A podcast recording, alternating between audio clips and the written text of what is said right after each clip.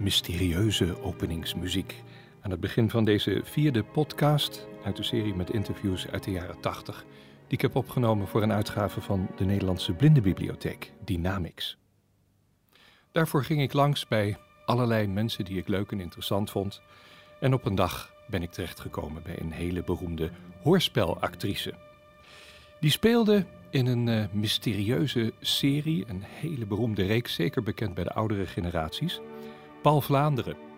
Zij was daarin de vrouw van Paul Vlaanderen, Ina. Ina, kindje. Paul Vlaanderen werd gespeeld door Jan van Ees, die trouwens ook de vertaler was van die serie, onder het pseudoniem Jan Bennick.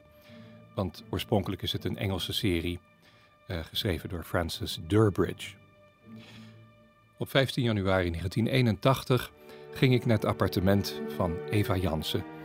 En daar hebben we heel gezellig gekletst over haar uh, luisterrijke loopbaan. We zijn vandaag thuis te gast bij een vrouw wiens naam vele lezers ongetwijfeld bekend in de oren zal klinken, namelijk Eva Jansen. Ja, mevrouw Jansen, Nederland kent u uh, voornamelijk in de rol van Ina, de vrouw van Paul Vlaanderen. Dat is een rol die u uh, vele jaren lang vertolkt hebt. Maar om nou te beginnen bij het begin, kunt u zich herinneren wanneer de eerste opnamen plaatsvonden? Ja, direct in 46, nadat de AVRO weer was begonnen te draaien. Na ja, de oorlog. Vlak na de oorlog. En uh, hoe ging dat toen? Hoe vonden die eerste opnamen plaats in die tijd? Oh, dat was heel grappig, want er waren ooit eerder uh, opnamen geweest voor de oorlog. Met uh, Lili Bouwmeester en Theo Frenkel in de beide rollen. Mm -hmm. En die hadden toen op verzoek van meneer Vocht, hadden ze het naar uh, het Hollands verplaatst. Want het speelde natuurlijk in Engeland, in Londen en zo. Mm -hmm. en uh, toen hebben ze het eerste deel wat wij in 46 begonnen te draaien in het Engels gedaan. En toen kwam meneer Vocht erbij te pas en die zei, nee dat kan niet, jullie moeten het weer op zijn Hollands doen. Dus toen werd het weer Vlaanderen, het was toch eigenlijk Paul Tempel. Mm -hmm en Steve. En daar hebben ze toen weer die Vlaanderen naam. En die Vlaanderen naam die kwam geloof ik ergens van een tuinman of zo, waar Willem Vochtuig opgesteld was. Dat is grappig. De tuinman van de AVRO? Ja, zoiets. Ja. weet ik allemaal niet zo precies meer hoor, maar dat, uh, dat is wel grappig, ja. Ja, je kunt wel zeggen dat het een uh, begrip is geworden hè, in ja, Nederland. Ja, want het heeft niets met, uh, met de Engelse namen te maken natuurlijk. Mm -hmm. Kunt u iets zeggen over hoe de luisteraars reageerden op die eerste uitzendingen in de begintijd? Nou, dat zal wel heel aardig geweest zijn, want het was toen zo enorm alleen maar radio en iedereen verlangde weer zo naar leuke stukken en spannende mm -hmm. dingen. Dus uh, ik kreeg toen veel brieven ook. Er kwamen veel brieven binnen. Ja. Mm -hmm. Daar werd ook wel uh, aandacht aan besteed. Als er veel brieven van iets binnenkwamen, nou dan was het heel erg goed natuurlijk. Ja, het was het enige wat je had. Applaus was er niet natuurlijk. Mm -hmm. Weet u nog iets over de, de sfeer in die tijd? Zo vlak na de oorlog, tijdens opnames. Hoe was dat? Oh, heel plezierig. We waren met ontzettend veel mensen. We waren toen een hele... Ja, pas voor de oorlog waren we, was alleen maar bij de VARA een vaste hoorspelkern. En na de oorlog kwam er dan via de NRU, dat later NOS is geworden... Uh, kwam er een grote hoorspelafdeling van 35 vaste mensen. Die dan voor alle omroepen moesten werken. Alleen de regisseurs, die waren in dienst bij de omroepverenigingen. En die konden dus putten uit die 35 mensen. Vaak werd er nog aangevuld met mensen van buiten, toneelspelers die toevallig niets te doen hadden of zo. Maar dat uh, was verschrikkelijk gezellig met ontzettend veel mensen. Er werd ook ongelooflijk veel gedaan. De, mm -hmm. de, productie was enorm groot. Dus daarna gaat dat er. Op zondagavond was er een groot hoorspel van de AVRO. Mm -hmm. Maandagavond ook om de 14 dagen. Dan was er woensdags een groot hoorspel van de VARA dinsdagavond een groot hoorspel van de KRO. En dan donderdag weer iets, geloof ik, van de AVRO. Vrijdag weer iets van de KRO. En zaterdagavond was er altijd een of ander operetteachtig geval van uh, de VARA. Hmm. En daartussendoor nog kinderhoorspelen. Goh, ja, dat dus is enorm. enorm veel te doen, veel meer dan nu. Ja. Waren dat nou live uh, uitzendingen of waren die op band opgenomen? Voor de, of de glas? voor de oorlog was het live. En maar na de oorlog waren het al uh, grammofoonplaten. Dat was wel gewoon doodeng. Want als er iets fout ging, moest de hele zaak over natuurlijk. Ja. En nu het op band opgenomen wordt, eh, kunnen we het dik vaker onderbreken. Dan is het toch nooit prettig hoor, want het is veel plezieriger als alles doorgaat. Dan komt er Ja. een bepaalde spanningsboog bij die eh, heel aantrekkelijk is voor de mensen die het doen ook. Hebt u nog lang gewerkt met eh, platen? Nou, dat zou ik echt niet meer weten. Dat, dat, is zo in de loop van de tijd helemaal aan me voorbij gegaan. Omdat de technische kant, dus daar ben ik heel erg dom in. Dat interesseerde u niet zo erg Nee, veel. mochten we ook nooit aankomen aan knoppen en dingen. De microfoons mochten we zelfs niet verhangen. Als we bijvoorbeeld wilden staan of zitten, dan nee, dan mochten we niet aankomen. We moesten onmiddellijk de technicus erbij pakken. Ja, in die tijd met die glasplaat, als er dan eens wat misging, wat, wat deed u dan? Nou, dan moest de hele boel over. Dan moesten we weer maar van het begin af aan de hele boel over. Of als het niet zo erg was, dan eh, vingen jullie het misschien een beetje op of zo. Ja, dat is wel eens gebeurd, maar eh, Weet u daar nog een voorbeeld van? nee, dat weet ik echt niet. Dat is te lang geleden. We zijn Mhm. al zo lang bezig met deze manier van opnemen. Werd er tijdens die Paul Vlaanderen opnames wel eens eh, een beetje geïmproviseerd of moest het echt allemaal strikt van de tekst afgelezen worden? Nee, dat werd heel strikt van de tekst afgelezen. Er werd niet geïmproviseerd, helemaal niet. Nee, nee. Want dan klopt de hele zaak vaak niet meer. Mhm. Het was altijd een vreselijk grappig eh, manier van werken of van schrijven van die eh Durbridge. Want het was altijd eigenlijk volgens hetzelfde recept. Hè. Aan, aan, aan het eind van elk deel, het waren altijd episodes en acht delen. Dan Was het, aan de eerste zeven delen was er iedere keer een andere verdachte. Dat maakte het juist zo enorm spannend. Hè. Mhm. ja. Die, We eh, hadden een lijk te kreunen aan het eind. En Ja, dan moest je ja. dan de hele week wachten wie dat lijk dan wel was. Dat was het mooie ervan. Dat, dat was de handigheid waarmee hij het schreef. ja, ja. Hm. En die, die typische Paul Vlaanderen uitdrukkingen zoals sapristi en eh, Ina kindje. Zijn het nou dingen die er geleidelijk aan ingegroeid zijn of is dat eh, al van het begin af aan in de vertaling verwerkt? Nou, die waren er wel in, geloof ik. Maar, want eerst aanvankelijk heeft iemand anders de vertaling gedaan. En daar hebben we ons wel eens aan geërgerd. Het was kennelijk een Rotterdammer of zo. En die maakte overal heel veel hoortjes achter. Hè. De- weet je, dit en dat hoor en dat en dat hoor. Hè, aan het slot van zo'n zin. En dat hebben we wel eens weggelaten. Dat werd heel vervelend. Maar later, halverwege de tijd, is eh, Jan van Eesen zelf gaan vertalen. Ja. Onder de naam eh, Jan Bennik. Jan ben ik. Ja, Dat was heel ja. leuk.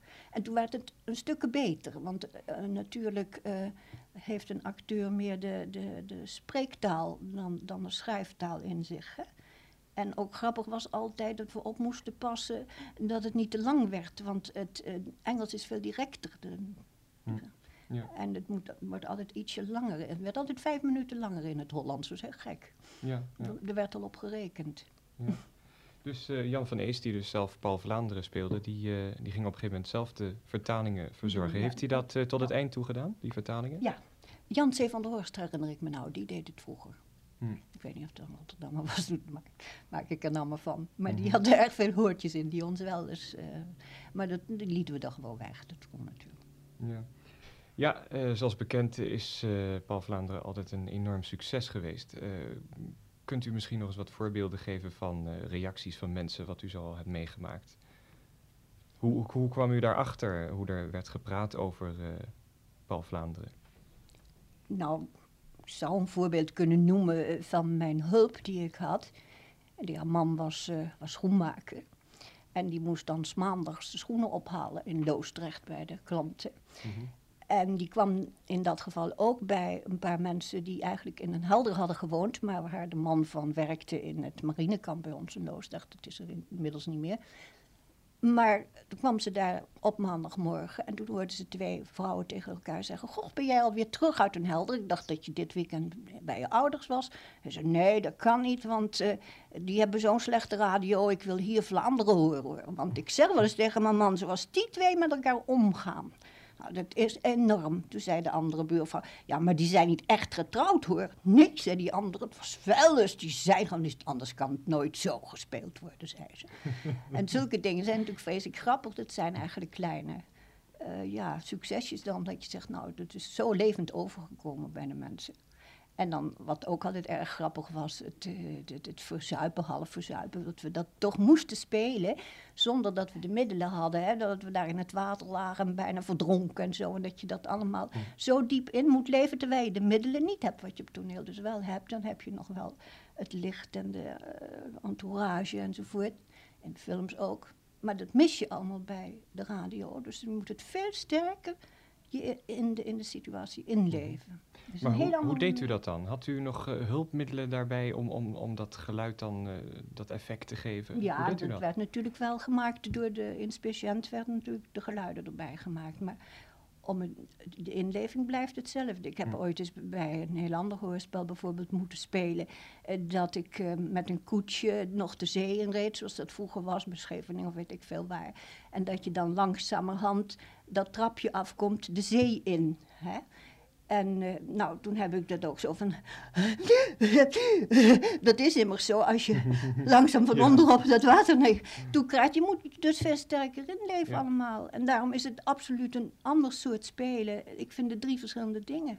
Mhm. Spelen voor de film, nou vind ik eigenlijk werken voor de film. Want dan ben je eigenlijk meer een, ja, een soort, ja, hoe noem ik dat nou, een, een voorwerp in de handen van de regisseur die alles met je doet, die je kan zo belichten, zus belichten. En je zegt vaak maar één zin en dan moet de hele boel weer andersom. Terwijl eh, we bij het toneel doorspelen en ook bij de radio doorspelen. Maar bij de radio moet het veel inniger zijn. Bij het toneel moet het versterkt, want het moet het voetlicht over. Dat is Ja. het verschil. Toneel heeft meer afstand natuurlijk. Ja. En daar maakt het, heb je heel vaak dat mensen die alleen voor het toneel werken, plotseling eens bij ons meedoen, eh, veel te sterk spelen. Ja. Eh, ik bedoel. eh, Overacting. Ja. Ja, ja. Die, die leuke reacties die u zo in de loop der jaren gekregen heeft, waren natuurlijk ook wel een stimulans om ermee door te gaan. En u hebt het eh, heel erg lang volgehouden. Hoe lang hebt u Paul Vlaanderen gespeeld? Nou, het heeft in totaal 20 jaar geduurd voor mij dan. Hè? Want Mhm. eh, het is in 46 begonnen en in 66 is het geëindigd. In januari 66 hebben we nog een, eh, een, een of ander deel gedaan. Ik weet helemaal niet meer hoe het heet. Maar, ehm, ja, dat weet u misschien. Milborn eh, Mysterie. Het Milburn Ja, Mysterie. de Ja, laatste die eh, Die- die Jan van Ees nog ja. met... Ja. Ja. En eh, dat is in januari geweest, dacht ik, dat het uitgezonden is. Dus weer in acht delen. En in oktober ehm 66 is Jan ziek geworden. En vrij snel daarna gestorven. En toen hebben we het ook gestopt. Toen is er geloof ik nog wel één of twee delen gegaan met andere mensen. Maar inmiddels was de tv al daar. En die, eh, het was heel grappig dat later ook de tv, de KRO, meen ik, die hebben het ook eh, de Engelse bewerking, eh, of de Engelse, de originele bewerking van het tv-stuk van Vlaanderen, hebben ze gebracht. En dat sloeg helemaal niet aan. Hm. Daar heb ik ook nog mensen bij me gehad van de krant en zo, die het gingen vergelijken. Maar die had, vooral het vrouwtje, die, die, die nam het niet, eh, die nam het niet serieus. Die, die was niet, ja, ik weet niet waar het aan lag. Mensen vonden het Het niet waar. beantwoordde niet aan de verwachtingen. Nee, en dat heb je natuurlijk heel sterk. Dat vind ik het heel, helemaal het grappige überhaupt van radio. Dat kun je bij tv, bij film nergens bereiken, ook bij toneel niet. Dat bij radio is het zo dat het zou leuk zijn als je kon registreren. Dat kan namelijk niet. Dat, hoe een bepaald hoorspel in de verschillende huiskamers werd ontvangen Ja. en beluisterd. Want iedereen die ziet het anders. Die heeft zijn ideaalfiguur. Het is eigenlijk te vergelijken met een boek. Als ik een boek heb gelezen, dan heb ik me in mijn eigen fantasie figuurtjes ontworpen. En dan ga ik de film zien en die beantwoordt dan niet aan mijn eigen fantasie. En zo vond ik erg grappig. Ik geloof dat Palla dat in de tijd gezegd heeft. Ik vind, bij het begin van de tv, ik vind de tv toch ergens een soort verarming.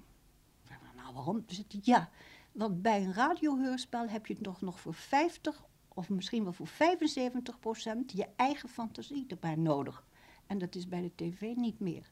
Daar kijk je veel oppervlakkiger naar. Het komt allemaal vanzelf wel naar je toe. Ja, in ieder gezin zagen Paul en Ina er natuurlijk weer anders uit. Ja, en het moet volkomen anders zijn geweest. Ik was ook wel eens bang om het te vertonen, want ik dacht, ik beantwoord waarschijnlijk helemaal niet aan wat die mensen nou hebben gezien. En ieder geval met altijd hoedjes op en dingen op die ik helemaal niet had. Ik eh, ben vrij sportief en dat klopte helemaal niet met dat figuurtje wat ik daar moest doen. Ja, u werd natuurlijk ook pas door de mensen herkend eh, als u begon te praten. Ja, meestal aan, ah ja, aan de stem, ja. Komt dat nog steeds wel eens voor? Nou, dat komt bij oudere mensen nog voor. Ja, dat ze in een hotel of zo, dat ze na een poosje heel voorzichtig vragen: mag ik u eens vragen, bent u niet? En dan komt het. En dat is wel grappig, ja. Dan hebben we toch het idee, we hebben toch wel iets gedaan in de tijd. En mensen toch wel eh, heel plezierige avonden bezorgd. Of ook griezelige avonden. Ik heb ook nog een keer om nog zo'n reactie te vertellen. eh, dat is nou niet zo gek lang geleden, misschien in 73 of zo geweest. Toen moest ik de huisgenoten van mijn vader van het ene ziekenhuis naar een verpleeghuis brengen. En dan moest ik even wachten in de, in de ziekenkamer, want er moesten nog wat papieren komen. En toen waren die zusters, ook al een oudere zuster van een jaar of 40, 45, nog druk bezig al de kamer te, schoon te maken en zo. En toen zei ze, nou, het is toch zo grappig, hè? Iedere keer dat ik u hoor, dan denk ik weer aan Vlaanderen. Zo gek. Hoe komt dat dan?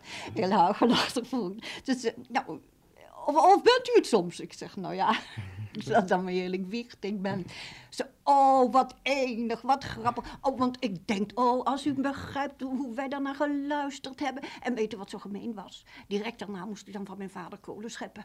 In die donkere kelder, doodeng. En dus zo was het nog. Die mensen, het is toch ergens een poosje een, een begrip geweest voor, voor mensen. Dat is natuurlijk wel erg leuk. Hoewel ik zelf er nou echt uh, nou niet zoveel waarde aan hecht. Want ik vind het wel eens jammer dat ik er zo op vastgeprikt word. Ik heb ook een heleboel andere leuke dingen gedaan mooie dingen gedaan. Ja. Uh, en die, die worden allemaal overvleugeld door dit. Ja, maar het heeft twintig jaar gedraaid. Dat is natuurlijk Dat veel. is dan, Al, ja. Elk seizoen één of wel eens twee delen zelfs. Dus uh, ja, dan krijg je dat. Mhm. Kunt u misschien in het kort iets zeggen over wat van die andere activiteiten? Nou, er waren hele mooie dingen bij. Toevallig gaat het, is het nu pas weer herhaald, geloof ik, met andere mensen. Maar bijvoorbeeld Desiree van uh, Annemarie Selenko. Het was erg leuk om te doen voor een jonge actrice, omdat dat jong begint in het dagboekvorm. En dan eindigt ze als ze al en het over de 50 is. Dat zijn natuurlijk prachtige opgaven. Mm-hmm. En, en, dingen wat ik ook erg grappig heb gevonden in de tijd. Een, een Heijerman-stuk deden we toen nog helemaal in zijn totaliteit. Nou zijn het allemaal echt alleen maar hoorspelen. Maar toen werden hele stukken ook gespeeld. En dan kwam, kon het voorkomen dat Annie Mols de dochter was en ik de moeder moest spelen. Grootmoeder in een bloei... Nee, welk stuk was het? Ik weet het ook niet meer. Bloeimand heette dat, geloof ik. En uh, nou ja, een ome Keesje hebben we eindeloos gedaan. Ik heb die arme Willem van Capelle wel eens be beklaagd, want die, die kon het niet meer. Die was 17 jaar lang alsmaar ome Keesje aan het schrijven. Die wist het ook zelf niet meer. Maar als dan de jaarlijkse veren de verenigingsraadvergadering er weer was, ze zei, ja, maar meneer van Capelle, moet toch echt door. Het is het gezicht van de VARA. Dan moest het weer. Ja. En daar hebben we wel eens bij geïmproviseerd, dan wel. Dan had hij echt geen tijd gehad, met een half uur vol schrijven is veel hoor. En dat iedere week. Mm. En dan, dan had hij het wel eens niet voor elkaar gekregen om die hele, dat hele half uur. En zei hij, ja jongens, die, die tien, laatste tien minuten moeten we maar even improviseren. Dan gingen we dan, dat was ook wel grappig. Ja, ja. De hoorspelkern die is in de jaren zeventig steeds verder uitgedund, hè? Ja, gewone mensen. Natuurlijk verloop noemen ze dat. Ja, ja. Alles wat doodgaat, dat, uh, daar wordt geen nieuw voor aangenomen. Ja. Maar heeft het hoorspel nou mede door de sterke concurrentie van de televisie volgens u zijn beste tijd gehad? Of geeft u het voor de toekomst nog een kans? Nou, niet nooit meer die kans die het toen had. Van, van zoveel nee. productie als ik er net genoemd heb. Van iedere avond praktisch een stuk. Maar dat het uh, blijven zal, geloof ik wel. Het kan zoals nu is best zo blijven doordraaien. En ik geloof zeker voor de mensen waar wij nu voor praten, dat het heel belangrijk blijft. Mm -hmm. Hè? Ja. Een goed hoorspel. En misschien klagen die wel eens over dat, dat er niet meer komen, dat er, of niet betere komen. Dat is best mogelijk. Ja. Ja. En ze hebben dus al, verschillende zijn al zo slim geweest, die hebben het ook al naar de middag verplaatst. De VARA bijvoorbeeld, die heeft het naar de woensdagmiddag verplaatst om vier uur het hoorspel. Mm -hmm. Want s'avonds heeft het niet veel zin meer. Nee, nee. En ik, want ik, ik, ben wel eens heel gemeen geweest. Ik kom hier ook wel eens in de buurt mensen tegen in het begin toen ik hier kwam wonen. Ook wat oudere mensen die daar in die flatjes wonen. En die me dan ook aanspreken op diezelfde manier. En zeggen, oh mevrouw, wanneer komt het nou weer eens? En dan vraag ik heel lelijk aan ze, luistert u dan s'avonds nog? Nee, zeggen ze dan beschaamd, want dan kijken ze naar tv. Ja, precies. Doet u momenteel nog iets voor de radio? Ja, ik, ben dus, uh, ik heb er dus gewoon gewerkt tot mijn 65ste zelfs. En nu mag, doe, ik nog, doe ik nog wel eens mee als ze me zo voor een keer vragen. Dat vind ik wel gezellig, om de kleine rolletjes, de oude dametjes en zo. Dat vind ik heel gezellig. Dan zie ik de collega's ook weer eens. Ben Ja. ik, heb ik het gevoel dat ik er nog bij hoor. Ja. U bent wat je noemt freelance. ja, dat ben ik Ja. nou ja. Mevrouw Jansen, ik eh, stel voor dat we nu gaan luisteren naar een fragment uit een van de Paul Vlaanderen afleveringen. Het is helaas gebleken dat bij de AVO alle banden al waren gewist. Dat vonden we eigenlijk wel een beetje vreemd toen we erachter kwamen. Maar gelukkig hebben we nog iets gevonden in een privéarchief. Ik maak me inderdaad een beetje bezorgd, Ina. Ik heb een ellendig voorgevoel dat deze zaak wel op een volslagen mislukking zou kunnen uitlopen. Kom nou, waarom denk je dat? Tja, ik heb er zo'n idee van dat de heler net op tijd tot de conclusie is gekomen dat het spelletje uit is... en toch nog de kans gaat krijgen om ons door de vingers te glippen. Ja, maar... Ja, wat is het, Charlie? Sir Graham Forbes voor u, meneer. Ah, kom binnen, Sir Graham. Dag, Ina. Oké, Ik ben de hele dag al bezig geweest te proberen u aan de telefoon te krijgen, maar ze hebben me gezegd... Ja, ik weet het, ja, ik weet het. Ik heb het erg druk gehad. We hebben namelijk een bericht doorgekregen uit Westerton.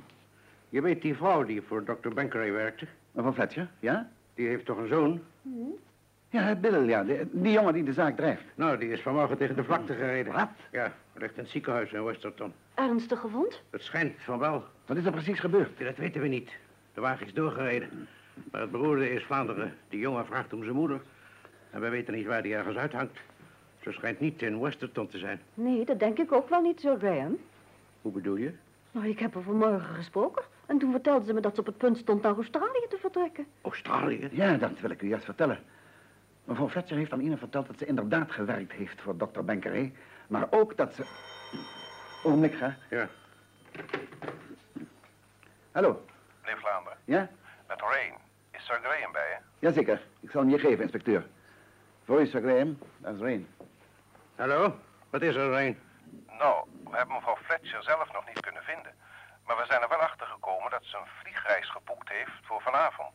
Oh. Vlucht BO 107 naar Melbourne. Hoe laat vertrek? De start is gepland voor 9 uur 15. Mooi, dank je, Rijn. Heb je het gehoord, Vlaanderen? Ja, ik heb zoiets gehoord. En zo eindigde het gesprek met hoorspelactrice Eva Jansen.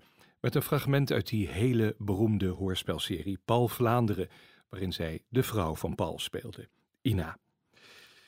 Tijdens het interview was er nog een andere stem heel even te horen. En dat was de stem van eh, mijn toenmalige partner en hoorspelkenner Frits Enk. Hij was ook degene die zorgde voor het fragmentje van het hoorspel. Het bezoek aan Eva Jansen was begin 1981 en in dat jaar zou ze nog in heel wat hoorspelen te horen zijn. En wat opvalt is dat de meeste waren van Ad Luppler. Ik noem een paar titels. Carrie of de seksuele revolutie, de jongen met de accordeon. Een vreemde vogel in het tuinhuis. Op reis op reis door Huigelaarsland. Scheiden. Ehm, twee dagreizen uit het leven van een stallingbaas en zondagskind. Eva Jansen ging nog door met acteren in hoorspelen tot in de tweede helft van de jaren tachtig. Op het laatst deed ze dat nog maar in een enkel hoorspel per jaar. Ze overleed op 20 augustus 1996 en ze was toen 84 jaar oud. Ja, nog eh, één dingetje over de hoorspelserie Paul Vlaanderen. Ik zei het al eerder, veel originele hoorspelen zijn verloren gegaan. Maar de stichting Hoorspel Nu heeft, en dat was allemaal in deze eeuw, een aantal remakes gemaakt met in de hoofdrollen Giel de Kruif en Els Buitendijk. En in 2004 mocht ik zowaar een kleine rol spelen in de allereerste productie van Hoorspel Nu. Dat was de eenakter De Heer en Mevrouw Paul Vlaanderen. Ja, wonderlijk hoe de tijd soms dingen bij elkaar brengt. Tot de volgende podcast.